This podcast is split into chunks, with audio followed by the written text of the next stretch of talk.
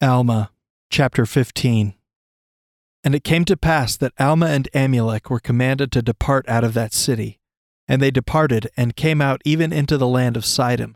And behold, there they found all the people who had departed out of the land of Ammonihah, who had been cast out and stoned, because they believed in the words of Alma. And they related unto them all that had happened unto their wives and children, and also concerning themselves and their power of deliverance. And also Zeezrom lay sick at Sidom with a burning fever, which was caused by the great tribulations of his mind on account of his wickedness. For he supposed that Alma and Amulek were no more, and he supposed that they had been slain because of his iniquity. And this great sin and his many other sins did harrow up his mind until it became exceedingly sore, having no deliverance. Therefore he began to be scorched with a burning heat.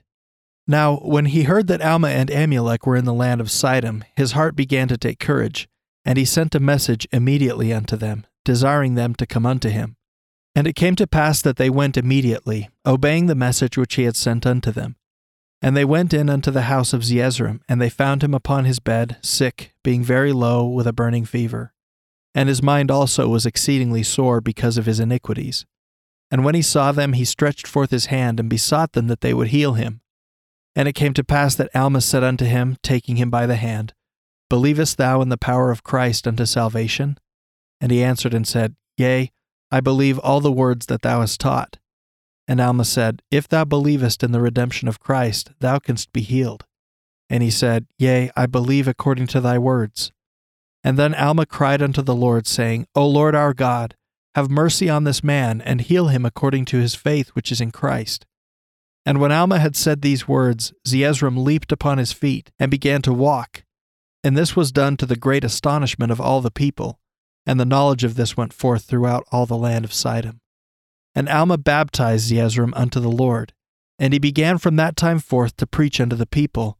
And Alma established a church in the land of Sidom, and consecrated priests and teachers in the land, to baptize unto the Lord whosoever were desirous to be baptized. And it came to pass that they were many for they did flock in from all the region round about Sidom and were baptized. And as to the people that were in the land of Ammonihah, they yet remained a hard hearted and a stiff necked people, and they repented not of their sins, ascribing all the power of Alma and Amulek to the devil, for they were of the profession of Nehor, and did not believe in the repentance of their sins. And it came to pass that Alma and Amulek, Amulek having forsaken all his gold and silver and his precious things which were in the land of Ammonihah for the word of God, he being rejected by those who were once his friends, and also by his father and his kindred.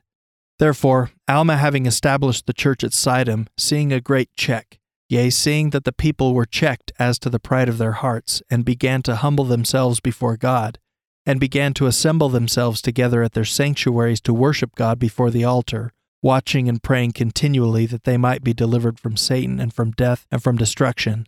Now, as I said, Alma having seen all these things, therefore he took Amulek and came over to the land of Zarahemla, and took him to his own house, and did administer unto him in his tribulations, and strengthened him in the Lord. And thus ended the tenth year of the reign of the judges over the people of Nephi.